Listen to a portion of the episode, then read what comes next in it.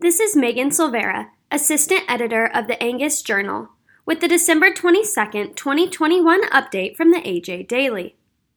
Today's update includes data about the 2021 calf crop, updates on the Environmental Stewardship Award Program, information about the Navajo Nation's support of MCOOL, and an update about the new Wildland Fire Mitigation and Management Commission.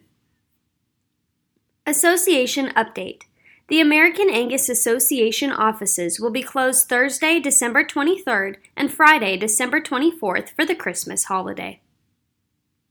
Active Sire Use 2021 Calf Crop Data Released. Adapted from a release by the Angus Journal. The American Angus Association closed out the 2021 fiscal year September 30th. Breeding statistics for active breeding sires and the calf crop are as follows. For the year's active breeding sires, 82.59% bred females naturally, whereas 17.41% were recorded to be used via artificial insemination. For the 2021 calf crop, 43.07% was recorded as having been produced naturally, with 56.93% of recorded calves were listed as having been produced via AI. This year showcased 178,271 total calves being produced artificially.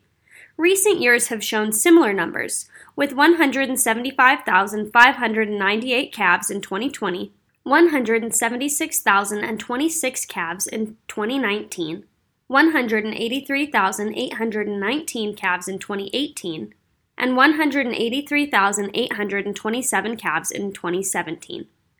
For more information, visit angusjournal.net.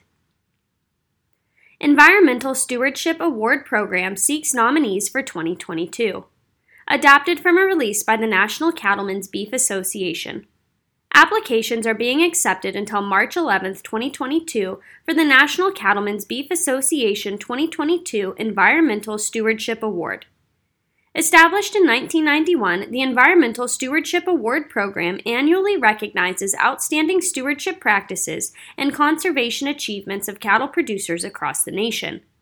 Cattle producers, as individuals and as an industry, are actively working to protect and improve the environment because they know environmental stewardship and good business go hand in hand. A common trait among all ESAP winners is the desire to leave the land in better condition for future generations and inspire the next generation of land stewards. While the program highlights stewardship, it also provides fellow cattle producers with examples and ideas which may be useful on their own farms and ranches. For more information, visit ncba.org.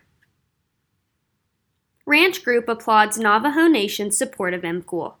Adapted from a release by R-CALF USA. Earlier this month, the Committee of the 24th Navajo Nation Council, on behalf of the Navajo Nation, unanimously passed a formal resolution endorsing the bipartisan American Beef Labeling Act of 2021 that restores mandatory Country of Origin Labeling, MCOOL, for beef. Extending into the state of Utah, Arizona, and New Mexico, the 17.5 million acre Navajo Nation is the largest land area retained by a Native American tribe in the United States.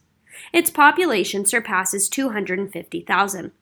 Cattle raising is an important economic endeavor within the nation. R-CALF USA Field Director Karina Jones worked closely with Edmund Yazzie, a Navajo Nation Council delegate, to explore how the Navajo Nation would benefit from MCOOL's enactment. For more information, visit rcalfusa.com. USDA, DOI, and FEMA jointly established new Wildland Fire Mitigation and Management Commission, adapted from a release by the USDA. The USDA, Department of the Interior, and Department of Homeland Security's Federal Emergency Management Agency, December 17th, announced the establishment of a Wildland Fire Mitigation and Management Commission. Establishing this commission fulfills a key provision of the bipartisan infrastructure law and represents a critical step in combating the nation's wildfire crisis and improving resilience in America's landscapes. The Commission is tasked with recommending federal policies and strategies to more effectively prevent, mitigate, suppress, and manage wildland fires, including the rehabilitation of land affected from wildland fires.